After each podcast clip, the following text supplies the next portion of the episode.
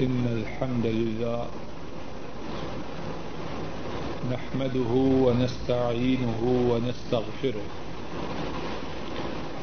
ونعوذ بالله من شرور أنفسنا ومن سيئات أعمالنا من يهده الله فلا مضل له ومن يضلل فلا هادي له وأشهد أن لا الله وحده لا شريك له وأشهد أن محمدا عبده ورسوله صلى الله عليه وسلم.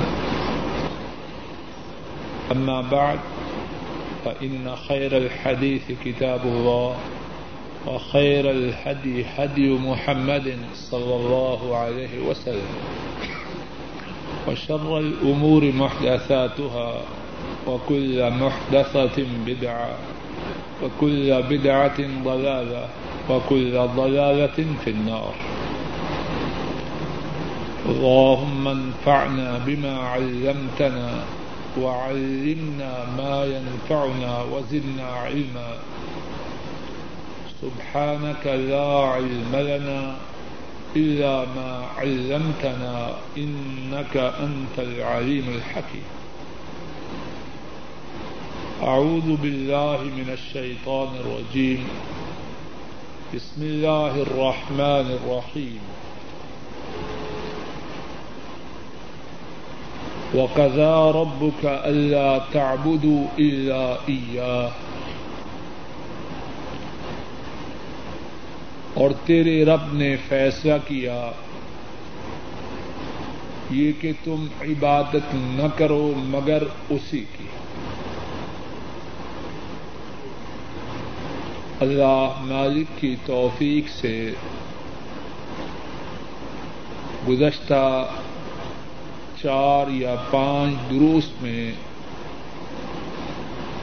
اس بارے میں گفتگو ہوئی کہ سب کچھ اللہ مالک کا ہے۔ اور جیسے کہ پہلے بیان کیا جا چکا ہے کہ اس بارے میں ہماری جو گفتگو ہے، وہ اللہ کی توفیق سے تین حصوں پر مشتمل ہے۔ پہلے حصے میں یہ بات کتاب و سنت کی روشنی میں بیان کی گئی کہ سب کچھ اللہ کا ہے۔ اور اس بارے میں نو باتیں بیان کی گئیں۔ نمبر ایک ہر چیز کے خالق اللہ ہیں۔ نمبر دو، ہر چیز کے مالک اللہ ہیں۔ نمبر تین، ساری کائنات کا نظام چلانے والے اللہ ہیں۔ نمبر چار، عزت اور ذلت اس کے مالک اللہ ہیں۔ نمبر پانچ، رزق عطا فرمانے والے تنہا اللہ ہیں۔ نمبر چھ اللہ کی مشیت میں کسی کا کوئی دخل نہیں۔ نمبر سات اللہ جس بات کا ارادہ فرمائے، کن کہیں اور ہو جائے۔ نمبر آٹھ اللہ کے حکم کی راہ میں کوئی رکاوٹ نہیں بن سکتا۔ اور نمبر نو اللہ لاچاروں، پریشانوں، بے سہاروں، بے آسروں کی فریادوں کو سننے والے ہیں۔ گفتگو کا دوسرا حصہ اس میں اللہ کی توفیق سے چند ایک واقعات بیان کیے گئے جن سے یہ ثابت ہوتا ہے کہ کائنات میں وہ ہوتا ہے جو تنہا اللہ چاہتا ابراہیم علیہ السلام کا واقعہ بیان کیا گیا۔ یوسف علیہ السلام اور ان کے بھائیوں کا واقعہ بیان کیا گیا۔ اس کے بعد موسا علیہ السلام اور ان کے مقابلے میں فرعون کے متعلق دو واقعات اللہ کی توفیق سے بیان کیے گئے۔ اور پھر اس کے بعد چند ایک واقعات اور رسول کریم صلی اللہ علیہ وسلم کی سیرت کے حوالے سے بیان کیے گئے، جن سے یہ بات واضح تھی کہ کائنات میں وہ ہوا جو اللہ نے چاہا۔ آج ہماری گفتگو کا اللہ کی توفیق سے تیسرا اور آخری حصہ ہے۔ اور اس حصے میں یہ بات بیان کرنے کی اللہ کی توفیق سے کوشش کرنا ہے کہ جب ہم یہ سن چکے، سمجھ چکے، جان چکے کہ ساری کائنات اللہ کی ہے اور کائنات میں صرف اور صرف اللہ ہی کی بات چلتی ہے، تو ہمیں کیا کرنا چاہیے؟ اور اصل میں یہ جو تیسرا حصہ ہے، وہ ہے مقصود گزشتہ ساری گفتگو کہ مجھے کہنے والے کو اور سب سننے والوں کو اب کیا کرنا چاہیے؟ اس بارے میں خوب توجہ کیجیے جو بات ہے وہ ہمارے متعلق۔ اور اصل بات تو وہ ہے وہ بات کہی اور سنی جائے جس کا تعلق ہمارے ساتھ ہے۔ ہمیں جب سب کچھ اللہ ہی کا ہے اور کائنات میں جو ہو وہ اللہ ہی کے حکم سے ہو، تو مجھے اور آپ کو کیا کرنا؟ اس بارے میں پہلی بات جو کرنے اور کرنے سے پہلے سمجھنے اور دل و دماغ میں راسخ اور جاگودی کرنے کی ہے وہ یہ ہے کہ اس بات کا پختہ یقین ہو، اس بات کا پختہ عقیدہ ہو کہ کائنات میں جو ہے وہ اللہ کا ہے۔ کائنات کے بنانے میں اور مخلوق کے پیدا کرنے میں اللہ کا کوئی شریک نہیں۔ کائنات کے نظام چلانے میں اللہ کا کوئی شریک نہیں۔ عزت کے عطا فرمانے میں، ذلیل کرنے میں اللہ کا کوئی ساجد نہیں۔ اور رزق کے دینے میں اللہ کا کوئی شریک نہیں۔ زندگی عطا فرمانے میں، موت دینے میں، بیمار کرنے میں، صحت دینے میں اللہ کسی کے محتاج کائنات میں جو کچھ ہے وہ اللہ کا ہے، اللہ کے حکم سے۔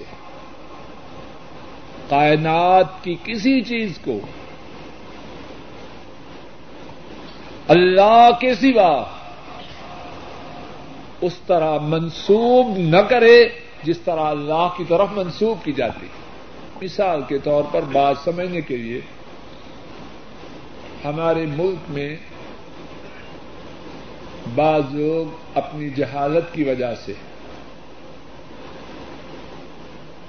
بیٹا پیدا ہوتا ہے، نام رکھتے ہیں پیرا دتا۔ یہ بات ہے کہ نہیں؟ اور بات مذاق کے لیے نہیں، سمجھنے اور سمجھانے کے لیے۔ کیا مانا ہوا؟ کہ یہ بیٹا کس نے دیا ہے؟ کتاب و سنت کی اتنی زیادہ جو ہم دلیلیں سن چکے ہیں، ان کی روشنی میں یہ بات کہنا درست سب بول۔ اب دیں اللہ اور نام رکھا جائے، پیرا دتا۔ کتنا بڑا ظلم۔ عبد الرسول نام چلتا ہے کہ نہیں؟ عبد الرسول کیا مانا بندہ رسول کا معد اللہ۔ اللہ کے سوا کسی کا کوئی بندہ ہو سکتا ہے؟ بندہ ہے تو، بندہ تو ہوتا ہے بندوں کے رب کا۔ اب یہ جو نام ہے عبد الرسول عبد النبی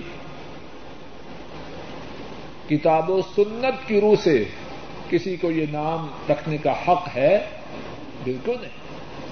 عبد اللہ ہے نام عبد الرحمان ہے عبد الجبار ہے عبد الغفار ہے عبد القیوم ہے عبد الرعوف ہے عبد الرحیم ہے۔ بندہ بنے تو کس کا بنے؟ خالق کا، مالک کا، رازق کا، کائنات کا نظام چلانے والے کا۔ اب بندہ بنے کسی بندے کا یہ بات غلط ہے۔ کتاب و سنت اس کی اجازت نہیں دیتی۔ اسی طرح بیمار ہوئے۔ فلاں کی ڈھیری پہ جاؤ، وہ شفا دے۔ کتنا بڑا ظلم ہے۔ بچہ گم ہو گیا۔ فلاں کا چلنا کرو، بچہ مل جائے گا۔ سب باتیں کتاب و سنت کے خلاف۔ یہ یقین ہو، یہ سارے کام اللہ کرنے والے۔ رزق کون دیتے ہیں؟ ملازمت نہیں، دکان نہیں۔ ورک شاپ نہیں، فیکٹری نہیں۔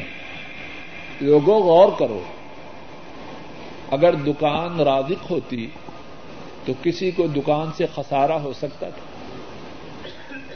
اسی دکان سے جب مالک چاہے، لاکھوں کروڑوں کمائے جاتے۔ ہیں اور وہی دکان جب مالک نہ چاہے ماں باپ کے مرنے پر ورثے میں جو رقم ملی وہ بھی برباد کرتی ایسے نہیں ہوتے۔ ورکشاپ کھولا۔ اللہ چاہے ٹوٹی پھوٹی ورکشاپ سے لاکھوں اور کروڑوں عطا کرتے۔ اور اللہ نہ چاہے بڑی ورکشاپ کھولے۔ نتیجہ کیا ہو؟ ایک دو سال میں ہی دیوالیاں نکل جائے۔ ملازموں کو تنہا دینے کا وقت آئے تو صاحب غائب ہے وہی ورکشاپ کیا معلوم ہوا؟ ورکشاپ رازق نہیں، کائنات کے مالک اللہ رازق کھیت ہیں۔ اللہ چاہیں سارے کنبے کے لیے روزی کا سامان بن جائے۔ اللہ نہ چاہے آسمانی آفت آئے۔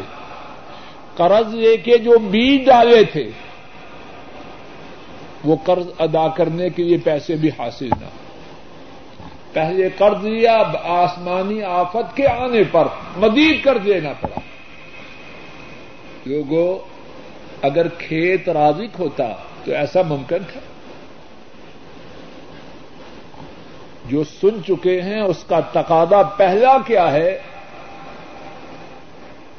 کائنات کی تخلیق میں اللہ کا کسی کو ساجی نہ بنانا اللہ کی صفات میں اللہ کا کسی کو پارٹنر نہ ٹھہرائیں۔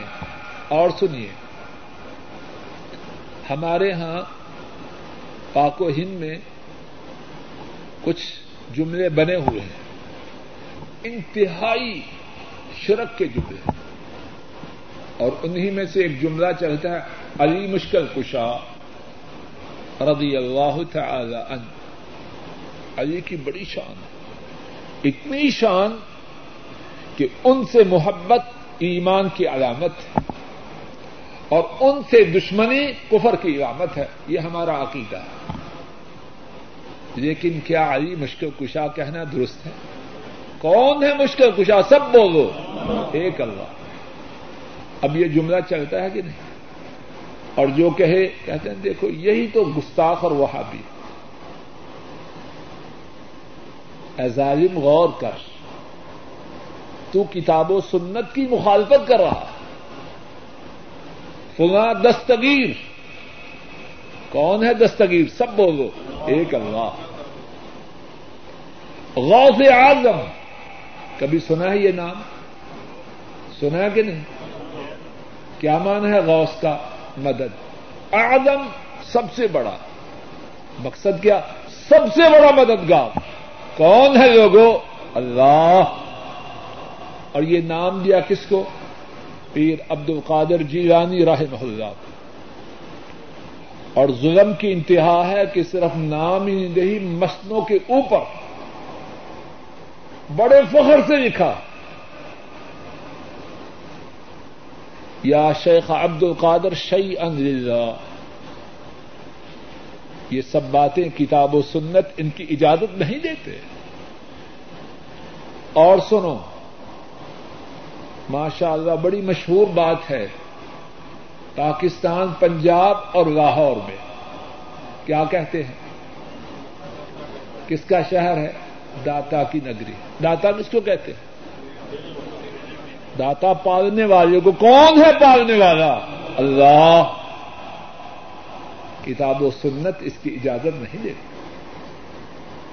اور کیا کہتے ہیں؟ داتا گنج بخش۔ گنج کا معنی کیا ہے؟ خزانہ۔ بخش دینے والا۔ کون ہے خزانے دینے والا؟ ہم سن چکے ہیں پہلے۔ سن چکے ہیں کہ نہیں؟ ہم نے اپنی بات کی ہے یا کتاب و سنت کی کی اللہ کے فضل و کرم سے ایک ایک نقطے کے متعلق آیات یا حادیث بیان کی گئی۔ اب کس کے ہاتھ میں ہے خدانے اب کہتے ہیں داتا، گنج، بخش۔ پالنے والا، خزانے دینے والا۔ جو بات گزشتہ دروس میں سن چکے ہیں ان کا پہلا تقاضا یہ ہے، یاد کیجیے اور اپنے گھروں میں اس بات اس بات کو دوہرائیے بار بار دوہرائیے اور اس بات کا گھروں میں دوہرانا بال بچوں کے لیے روٹی اور دیگر ساز و سامان کے لے جانے سے زیادہ قیمتی۔ کیوں؟ اگر اس بات میں غلطی ہوئی تو شرک میں مبتلا۔ ہوئی شرک، اس کا انجام تو انتہائی سنگیت ہمیشہ ہمیشہ کی بربادی اور تباہی۔ اسی طرح جو بات گزشتہ دروس میں سن چکے ہیں، اس کا دوسرا تقاضا یہ ہے کہ اللہ مالک کے سوا کسی اور کی عبادت نہ کی جائے۔ لوگوں، غور کرو، سیدھی سادی بات ہے۔ کوئی پیچیدہ یا فلسفی یا دقیق بات نہیں، موٹی بات خالق سب بولو کون؟ مالک۔ کائنات کا نظام سب بولو۔ کائنات کا نظام چلانے والے۔ عزت اور ذلت کے مالک۔ رزق دینے والے۔ کائنات میں جن کی مشیت چلے۔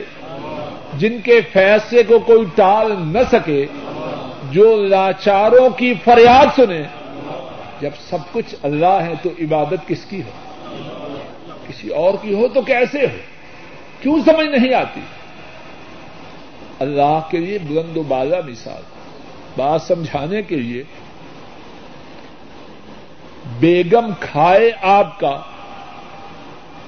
اور دیکھے کسی اور کی طرف، کوئی شوہر برداشت کر سکتا ہے۔ یہ خواہش کرے گا یا وہ رہے یا میں رہے کوئی باغیرت برداشت کرتا ہے؟ اور ہم بیگم کو کیا وہ دیتے ہیں جو اللہ ہمیں دیتا ہے؟ کوئی ہے نسبت؟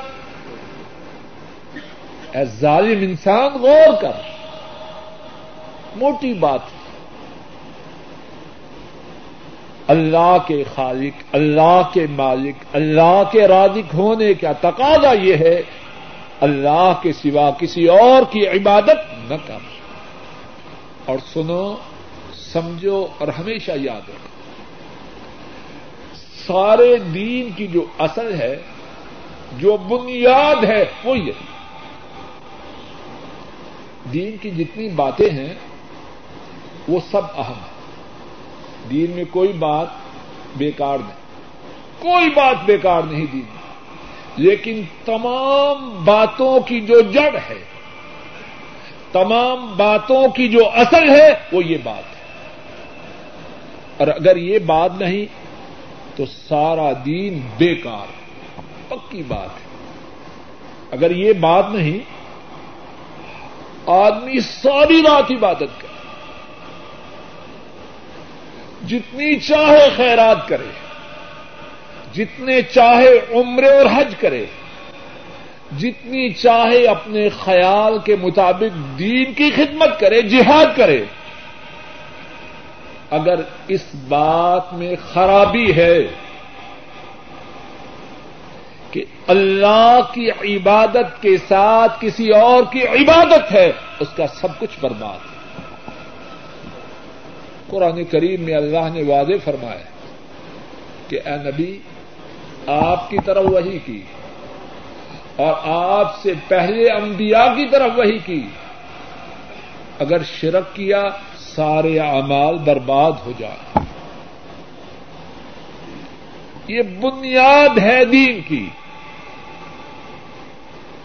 یہ ہو تو انشاءاللہ اللہ باقی دینی اعمال کے قبول ہونے کی اللہ سے توقع کی جا سکتی اور اگر یہی نہیں،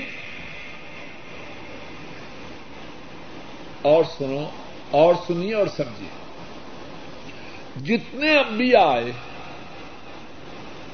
ان کی دعوت کی جو اساس تھی، ان کی دعوت کی جو بنیاد تھی، وہ یہی بات تھی کہ اللہ کے سوا کسی اور کی عبادت نہیں کر سورہ العراف میں اللہ فرماتے ہیں،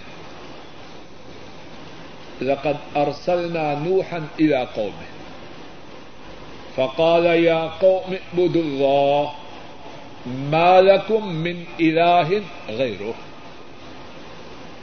بے شک ہم نے نوح علیہ السلام کو ان کی قوم کی طرف رسول بنا کے بھیجا۔ انہوں نے قوم کو کیا کہا؟ اے میری قوم اعبد اللہ اللہ کی عبادت کرو۔ مالکم من الہ غیرہ، صرف یہی نہیں کہ اللہ کی عبادت کرو اور اس کے ساتھ کسی قبر کے جا کے بھی سجدہ کر لینا اللہ کی عبادت کرو اور اللہ کے سوا تمہارا اور کوئی معبود نہیں صرف عبادت کرنا کافی نہیں بات سمجھ لیجیے بعض کہتے ہیں، پھر کیا ہوا؟ جی ادھر بھی گئے ادھر بھی گئے پھر کیا ہوا؟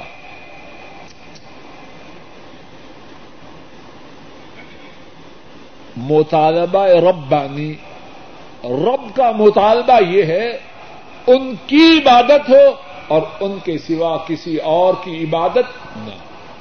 یہ دعوت کس کی تھی؟ نو علیہ السلام اور سورت آرافی میں وہ ادا اخاہم ہودا قال یا قوم عبد اللہ مالکم من الہ غیرہ قوم عاد کی طرف ان کے بھائی ہود علیہ السلام بھیجے گئے۔ انہوں نے کیا دعوت دی؟ اے میری قوم، اللہ کی عبادت کرنا۔ ان کے سوا تمہارا کوئی معبود نہیں۔ اور سورہ آرافی میں ہے وَإِلَى ثَمُودَ أَخَاهُمْ صَالِحًا قَالَ يَا قَوْمِ اعْبُدُوا اللَّهَ، مَا لَكُم مِّنْ إِلَٰهٍ غَيْرُهُ۔ قوم سمود کی طرف ان کے بھائی صالح علیہ السلام کو بھیجا گیا۔ ان کی دعوت کیا تھی؟ اے میری قوم، اللہ کی عبادت کرنا۔ ان کے سوا کوئی عبادت کے لائق ایک، دو، تین، دس، بیس، سو۔ انبیاء رسولوں کی یہ دعوت نہ تھی، بلکہ تمام انبیاء اور تمام رسولوں کی یہی دعوت تھی۔ سورہ نحل میں اللہ مالک فرماتے ہیں، وَلَقَدْ بَعَثْنَا فِي كُلِّ أُمَّةٍ رَسُولًا ان ابد اللہ وجتنب الطاغوت۔ فرمایا، ہم نے ہر امت کی طرف یقیناً رسول بھیجا۔ اس رسول کی دعوت کیا تھی؟ ان اللہ اللہ کی عبادت کرو وجن بتاغت اور غیر اللہ کی عبادت سے دور ہو جاؤ۔ اور سورت انبیاء میں فرمایا، وما ارسلنا من قبلك من رسول الا نوحي اليه انه لا اله الا انا فاعبدون۔ ارشاد فرمایا، ہم نے تجھ سے پہلے جو رسول بھی بھیجا، اس کی طرف وہی کی۔ کیا وہی تھی؟ انہ لا الہ الا انا۔ نہیں کوئی معبود مگر میں۔ فعبدون پس میری عبادت کر۔ تو جو ہم پہلے دروس میں سن چکے ہیں، اس کا دوسرا تقاضا کیا ہے؟ عبادت کی جائے کس کی؟ صرف اللہ کی۔ اور اللہ کی عبادت میں اللہ کا کسی کو شریک نہ ٹھہرایا جائے۔ لوگوں، سنو۔ سمجھو اور یاد رکھو۔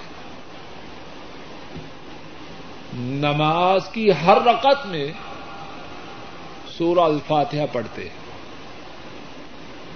اور سورہ الفاتحہ میں یہ بھی پڑھتے ہیں ایا کا نعبد سب میرے ساتھ کو۔ ایا کا نعبد و ایا کا نستعین کیا مانا ہے ایا کا نعبد؟ اصل لفظ جو ہے، عربی میں وہ اس طرح ہوتا ہے نعبدو کا نعبدو کا اور مانا کیا ہے؟ ہم تیری عبادت کرتے ہیں۔ اللہ مالک نے اس لفظ کی جو کانسٹرکشن ہے، اس کو بدل دیا۔ کا جو تھا، وہ پہلے لائے۔ اور اس کے لیے اضافہ کیا ایا کا تو کیا بن گیا؟ ایا کا نعبد۔ اب مانا کیا ہے؟ غور کرو اور یاد رکھو۔ عربی زبان میں یہ قاعدہ ہے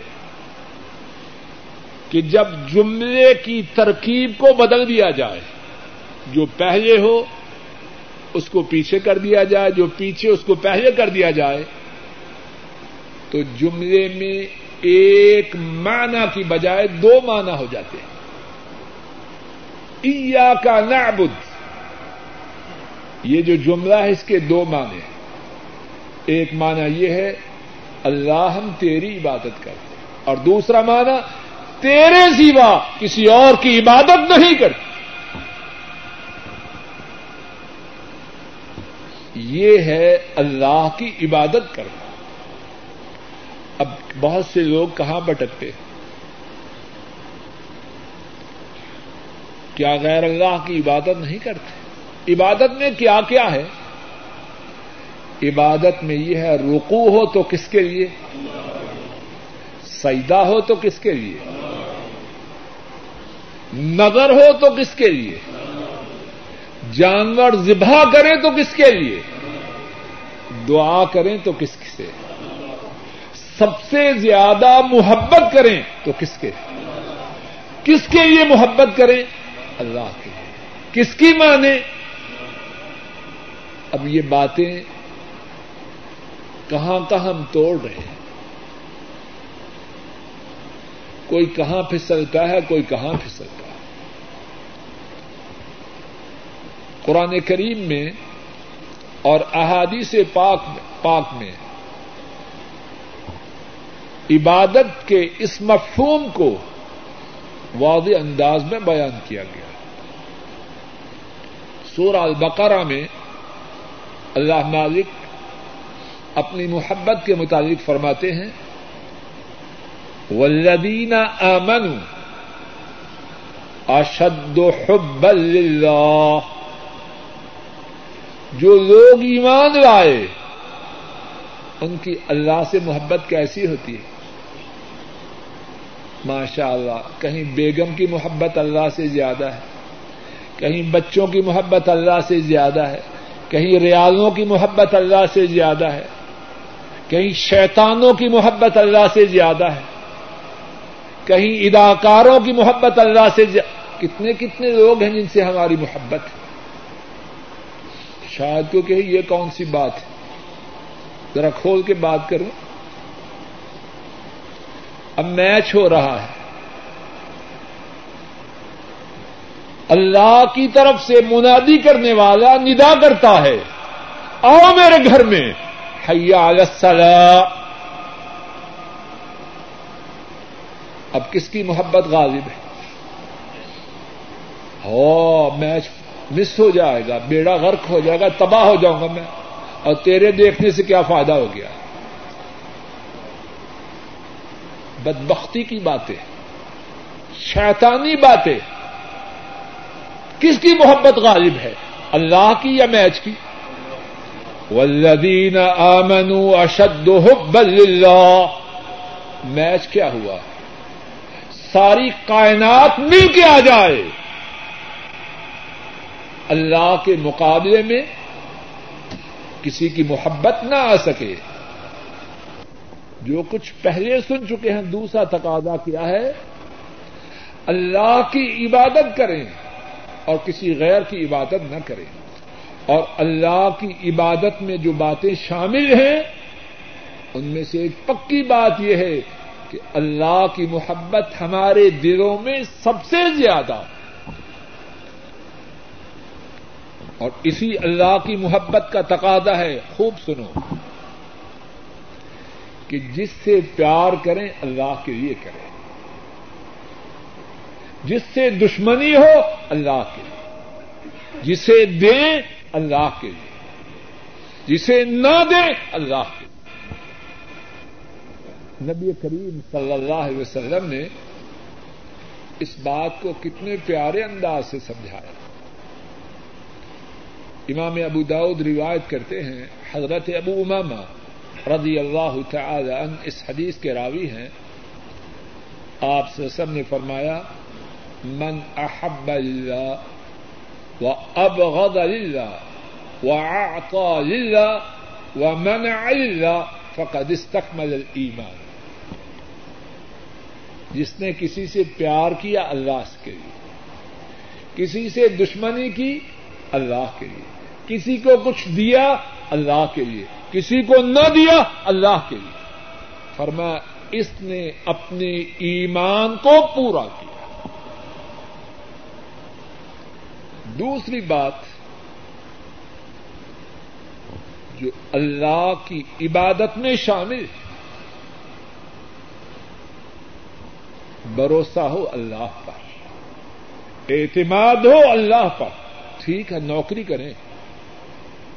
لیکن یقین ہو کہ دینے والے اللہ ہے نوکری پہ جا رہا ہے، گاڑی ڈرائیو کر رہا ہے۔ راستے میں حادثہ ہو جائے، چار آدمی نیچے آ جائیں، مر جائیں۔ کتنی دیت دینی پڑے گی؟ کیوں جی؟ چار لاکھ ریال۔ اب جا رہا ہے، مہینے بعد دو ہزار، تین ہزار، دس ہزار لے گا۔ اب ایک دن نوکری پر جانے کی وجہ سے چار لاکھ ریال دیت پڑ گئی۔ نوکری اس کی رادک ہے بات سمجھ میں آ رہی ہے کہ نہیں؟ گھر سے گیا نوکری کے لیے۔ پچاس ریال ملیں گے اسے، سو ملے گا، ہزار ریال ملے گا اس دن کا۔ اسی لیے جا رہا ہے۔ اب گھر سے نکلا، گاڑی ڈرائیو کی روڈ پہ آیا، چار آدمی نیچے آ گئے اب اس کا جانا اس کے لیے رزق کا سبب بنا، جو یا جو پہلے تھا، وہ چھیننے کا سبب بنا۔ کچھ بات سمجھ میں آ رہی ہے؟ اگر نوکری رازق ہوتی تو چار لاکھ ریال جو اس کے ذمے پڑے یہ کیسے پڑ سکتے تھے؟ نکلے نوکری پہ، نکلے کاروبار پہ، جائے دکان کی طرف، لیکن یقین کیا ہو؟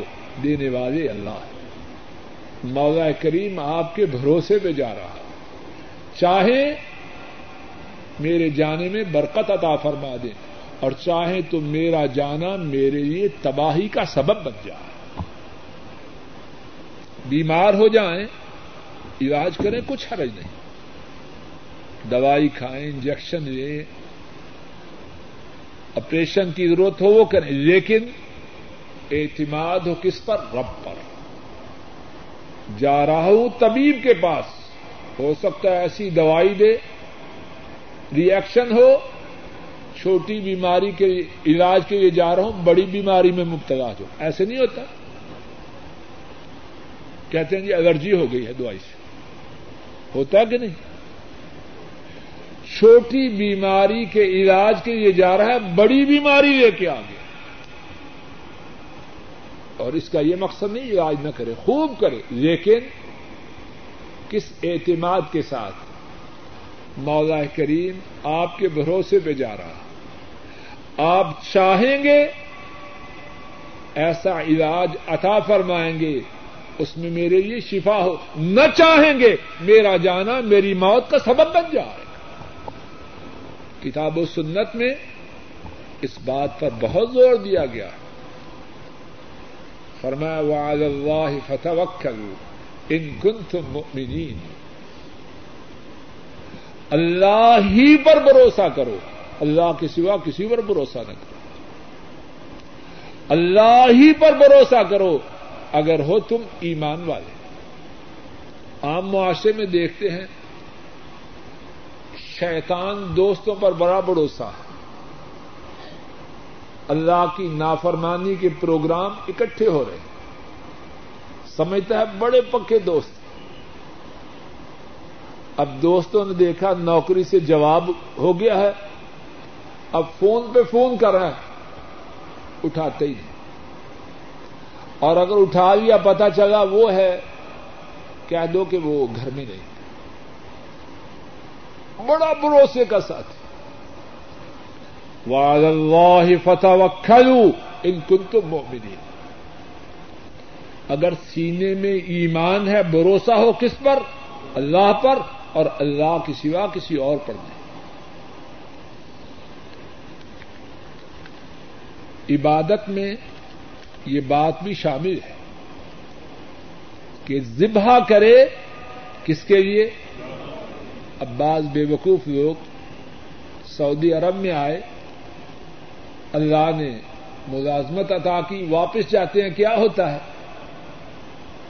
داتا کے دربار پہ جا کے دیگ پکوانی ہے چادر چڑھانی ہے اور بعض بے وقوف مائیں اتنا بھی سب، وہ کہتی ہیں، پہلی طرح مجھے بھیجنا۔ میں نے منت مانی ہے وہاں، چڑھاوا چڑھانے کی۔ گناہ کی بات ہے، شرک کی بات ہے۔ اللہ کے سوا کسی اور کے لیے نظر دینا، اللہ کے سوا کسی اور کے لیے جانور کو ذبح کرنا، یہ لانتیوں کا کام ہے۔ امام مسلم رحمہ اللہ روایت کرتے ہیں، حضرت علی رضی اللہ تعالی عنہ وہ بیان کرتے ہیں، رسول کریم صلی اللہ علیہ وسلم نے مجھے چار باتیں بتلائی اور ان میں سے پہلی بات کیا تھی؟ لعن اللہ من ذبح لغیر اللہ.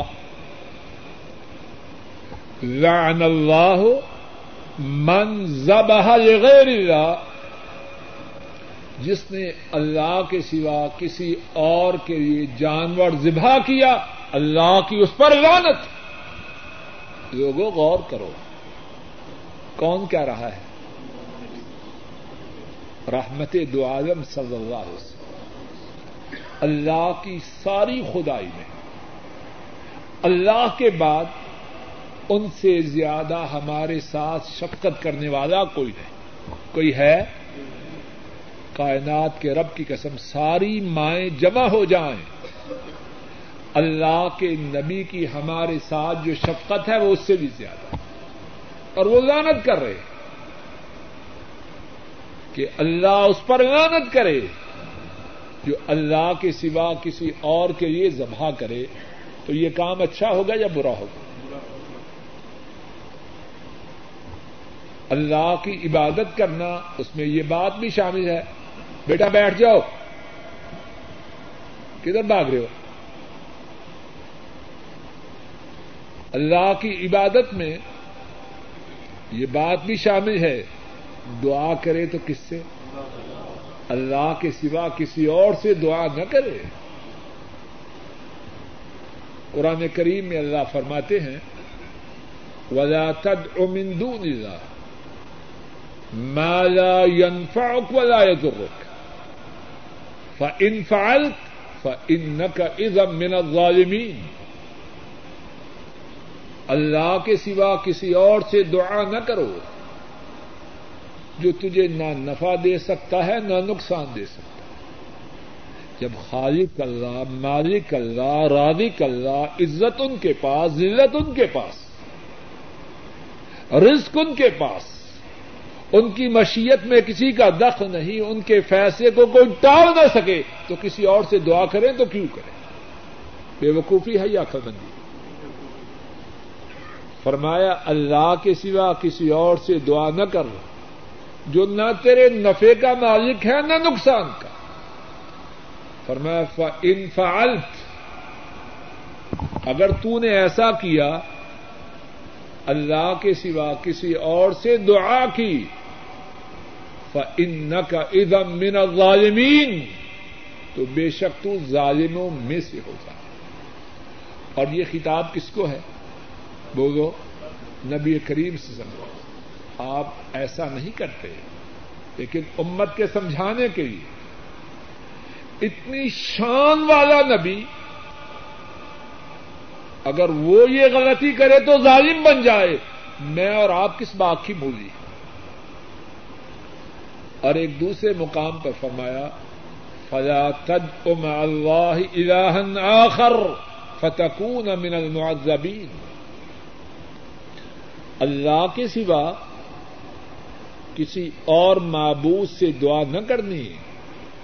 اگر تو نے ایسا کیا تو تو ان لوگوں میں شامل ہو جائے گا جنہیں عذاب دیا جائے گا۔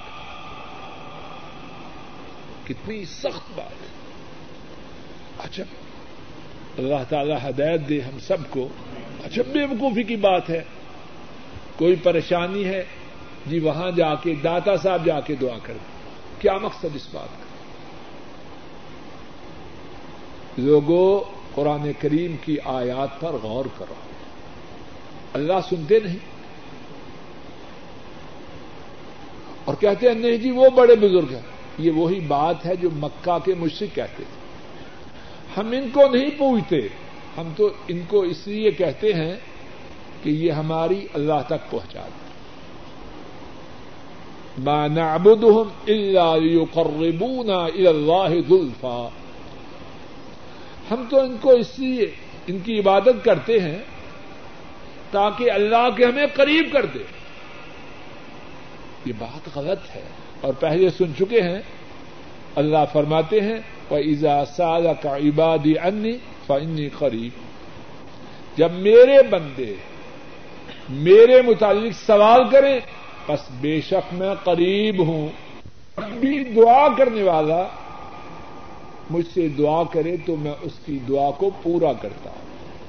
اب اللہ کی بات سچی ہے یا ان کی اور پھر مثال دیتے ہیں جی ڈی سی کے پاس جانا اور پہلے پی اے سے ملتے۔ ہیں ظالم کچھ عقل کر۔ تو باہر کھڑا ہے، ڈی سی کو پتا ہے تو باہر کھڑا ہے۔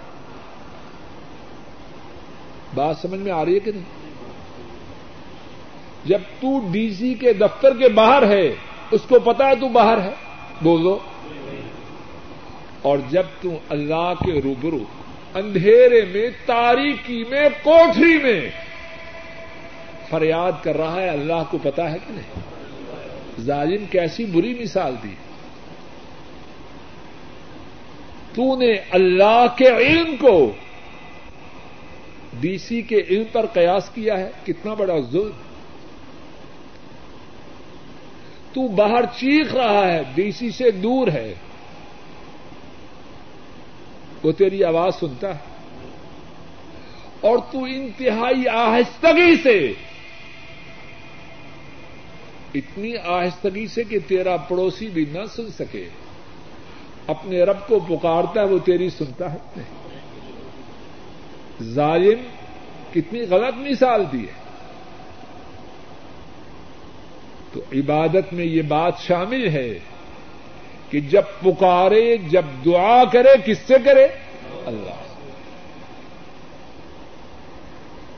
عبادت میں یہ بات بھی شامل ہے، مانے تو کس کی بات ہے؟ اللہ اکبر۔ بڑی سیدھی بات ہے۔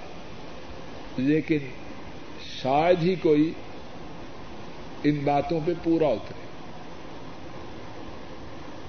جب سب کچھ اللہ کا، خالق اللہ، مالک اللہ، رازق اللہ، عزت و ذلت دینے والے اللہ، فریادوں کے سننے والے اللہ، تو مانے تو کس کی مانے؟ اور کسی کی اللہ کو چھوڑ کے مانے تو کیوں مانے؟ کوئی ہے اس میں عقل کی بات؟ قرآن کریم میں اللہ فرماتے ہیں سورہ العراف میں، اتبعوا ما انزل الیکم من ربکم ولا تتبعوا من دونه اولیاء، قلیلا ما تذکرون۔ لوگو، اتبعوا ما انزل الیکم من ربکم، تمہارے رب کی طرف سے تم پہ جو نازل کیا گیا، اس کی پیروی کرو۔ اور کیا نازل کیا گیا؟ قرآن اور سنت۔ نبی پاک سے سب فرماتے ہیں، مجھے قرآن کریم دیا گیا اور اسی طرح اس کے ساتھ عطا کیا گیا اور وہ سنت۔ ہے اتبعوا ما انزل الیکم من ربکم۔ اس کی پیروی کرو جو تمہارے رب کی طرف سے تم پر نازل کیا گیا۔ ہے ولا تتبعوا من دونه اولیاء اس کے سوا، اللہ کے سوا دیگر دوستوں کی دوستوں کی پیروی نہ کرو۔ کوئی برادری کی مان رہا، کوئی بیگم کی مان رہا ہے کوئی پیروں کی مان رہا ہے کوئی فقیروں کی مان رہا۔ ہے کوئی غرب والوں کے پیچھے ہے، کوئی شرک والوں کے پیچھے، سب غلط۔ مانو تو کس کی مانو؟ سب بولو۔ اللہ مالک کی، اللہ خالق کی، اللہ رازق کی۔ حدیث پاک میں ہے، امام احمد اور امام ترمدی رحمہ اللہ روایت کرتے ہیں۔ ادی جو کہ پہلے عیسائی تھے، رسول کریم سسم کے پاس آئے۔ آپ یہ آیت کریمہ پڑھ رہے تھے، اتخذوا اخبارهم و رحبانهم اربابا من دون اللہ، کہ ان نصرانیوں نے اپنے مولویوں پیروں کو اللہ کو چھوڑ کر اپنا رب بنا لیا۔ ادی کہتے ہیں، اور بعد میں مسلمان ہو گئے تھے، رضی اللہ عنہ۔ کہتے ہیں کہ میں نے کہا انہم لم یعبدوہم۔ نصرانیوں نے پیروں مولویوں کی عبادت تو نہیں کی۔ آپ کیسے یہ آج پڑھ رہے ہیں کہ نصرانیوں نے اپنے مولویوں پیروں کو اپنا رب بنا لیا؟ انہوں نے عبادت تو نہیں کی۔ آپ نے فرمایا، کیوں نہیں کی؟ توجہ سے سنو بات۔ اور اس بات کے سمجھنے کی ہم سب کو ضرورت ہے۔ کہنے والے کو بھی، سننے والوں کو۔ آپ نے فرمایا، کیوں نہیں؟ کیا ان نسرانیوں کا دستور یہ نہ تھا کہ جب ان کے مولوی اور پیر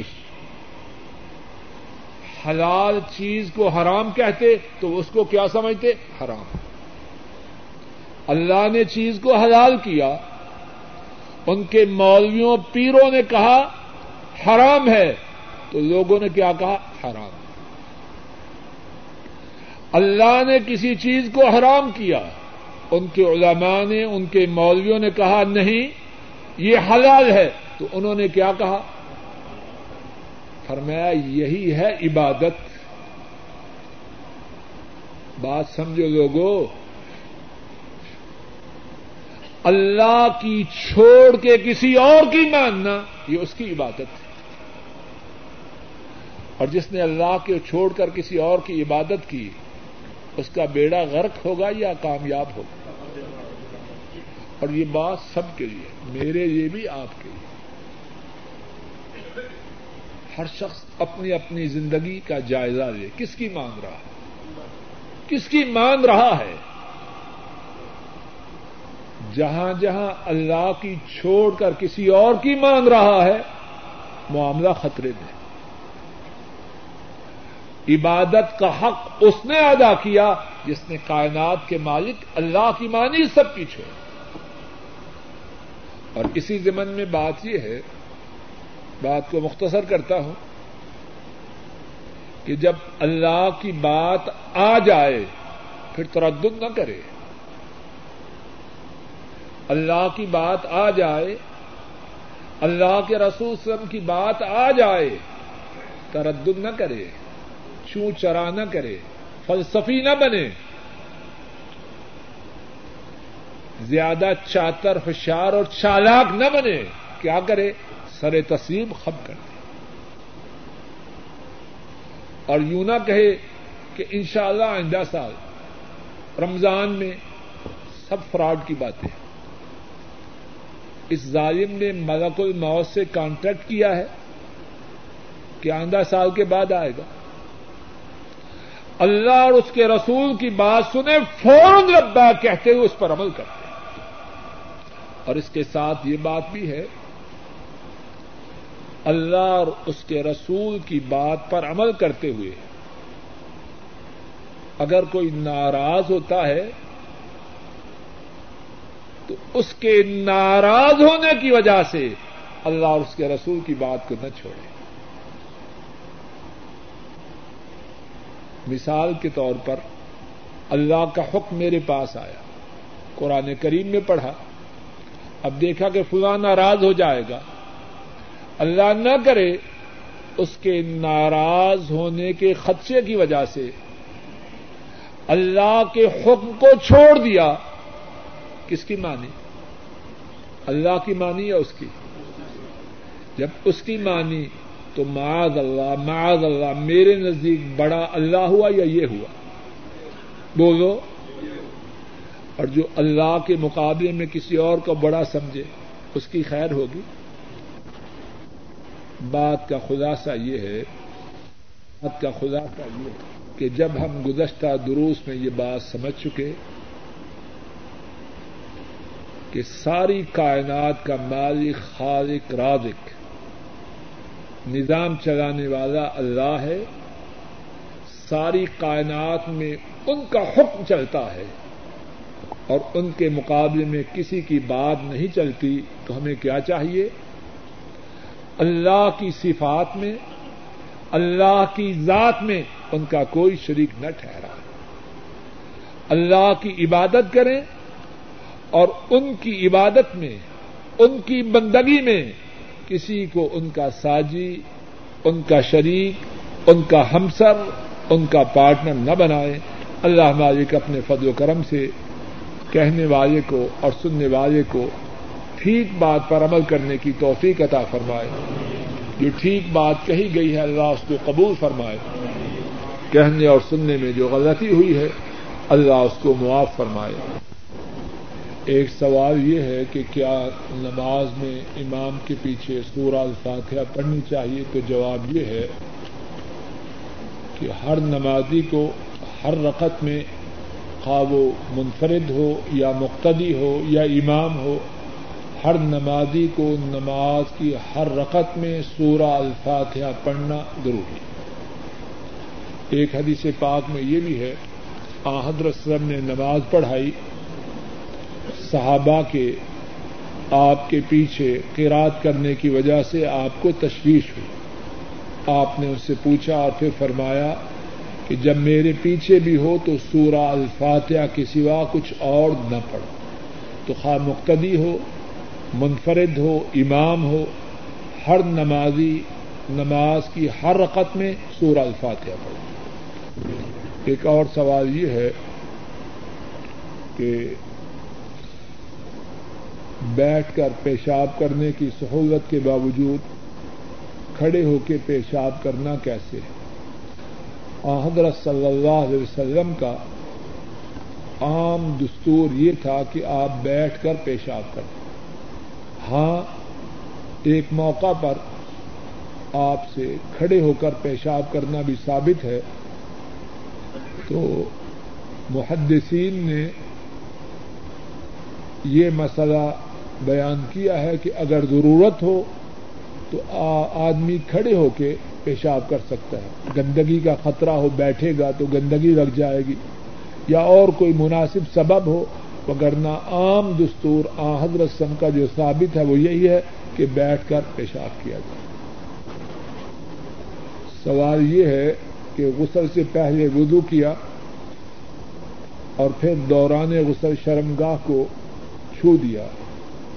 اب وضو کرے یا نہ کرے اور کرے تو پورا کرے یا ادا کرے۔ جواب یہ ہے کہ جب شرمگاہ کو چھو دیا تو اب پورا وضو غسل کے بعد دوبارہ کرے ایک سوال یہ ہے کہ کیا کرکٹ کا کھیل حرام ہے؟ جواب یہ ہے،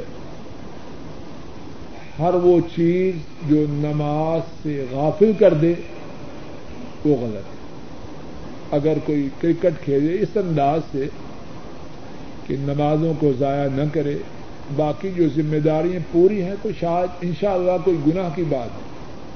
لیکن یہ جو انداز ہے کہ نماز جاتی ہے تو جاتی رہے۔ حتیٰ کہ بدبختی کا یہ عالم ہے کہ جمعہ بھی گزرتا ہے تو گزر جائے۔ ایسا کرنا تو یقیناً حرام ہے۔ اور کوئی مسلمان اس میں شک بھی نہیں کر سکتا۔ اسی طرح کسی کے بچے بیمار ہیں، اب ماشاء اللہ کرکٹ کھیل رہا ہے۔ بدبختی کی بات ہے۔ بچوں کی فکر کرے۔ یعنی ایسے انداز سے کھیلنا کہ جس سے جو دینی واجبات ہیں وہ نہ ٹوٹے اور اس میں کوئی ناجائز شرط نہ ہو، تو انشاءاللہ کوئی گناہ کی بات نہیں۔ لیکن جس سے دینی واجبات ٹوٹے، تو پھر تو مکمل طور پر نہ جائے کہ نماز پڑھتے وقت نمازی کا تصور کیا ہو؟ بہت اچھا سوال ہے۔ اور اللہ کی رحمتیں ہوں ہمارے رسول کریم صلی اللہ علیہ وسلم پر کہ انہوں نے ہمیں ہر وہ بات بتلائی ہے جو ہمیں جنت سے قریب کرے، جہنم سے دور کرے اور اللہ کا مقرب اور برگدیدہ بنائے۔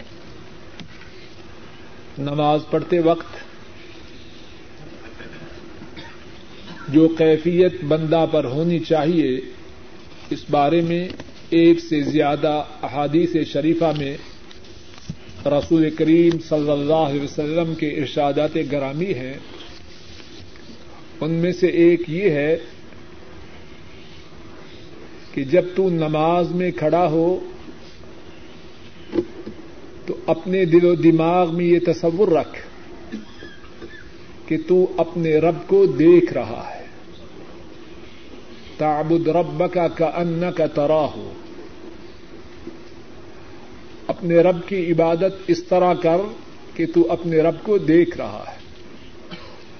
اور ایک حدیث میں یہ بھی ہے کہ نمازی جب نماز پڑھتا ہے تو وہ اپنے رب سے سرگوشی کر رہا ہوتا ہے. اب ذرا غور کیجیے کوئی ایسا شخص جو منصب میں، عہدہ میں مجھ سے بڑا ہو، جب مجھے موقع ملے اس سے بات کرنے کا تو کیسے کروں گا؟ سر میں کھجی کروں گا؟ داڑھی میں کھجی کروں گا؟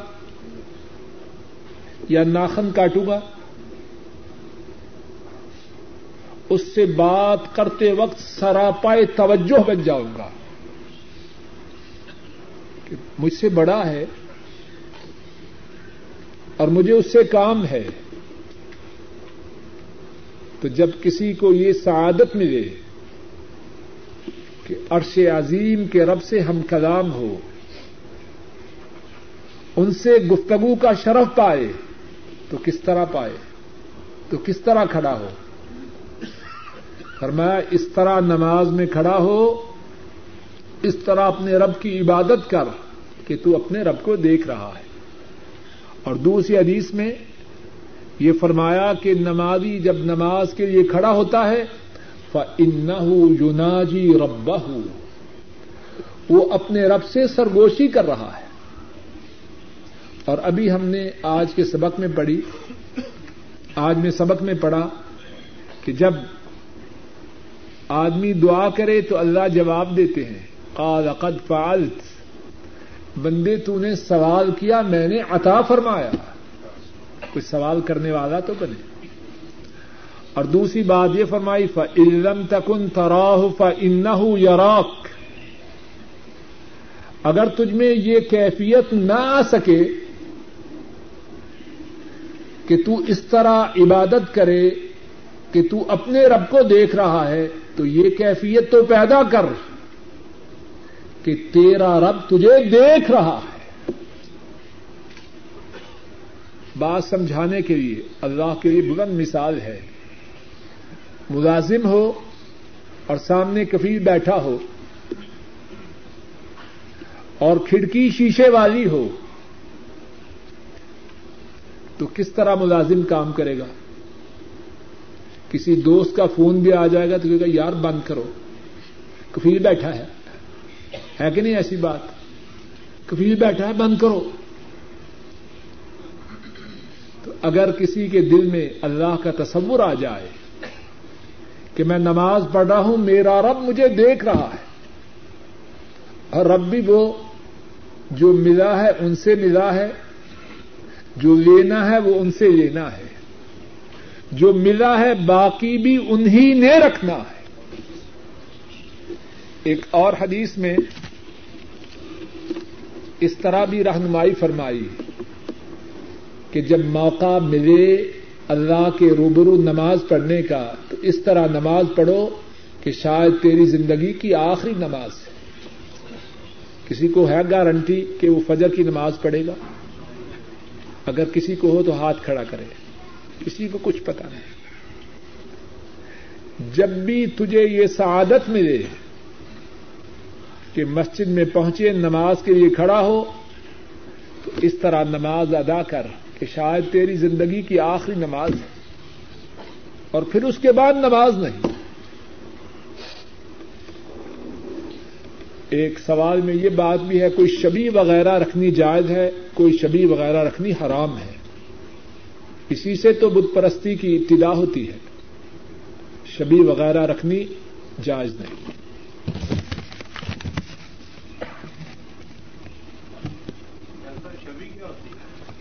جو بات میں سمجھا ہوں کہ کوئی تصویر وغیرہ بنا دے کوئی ایسی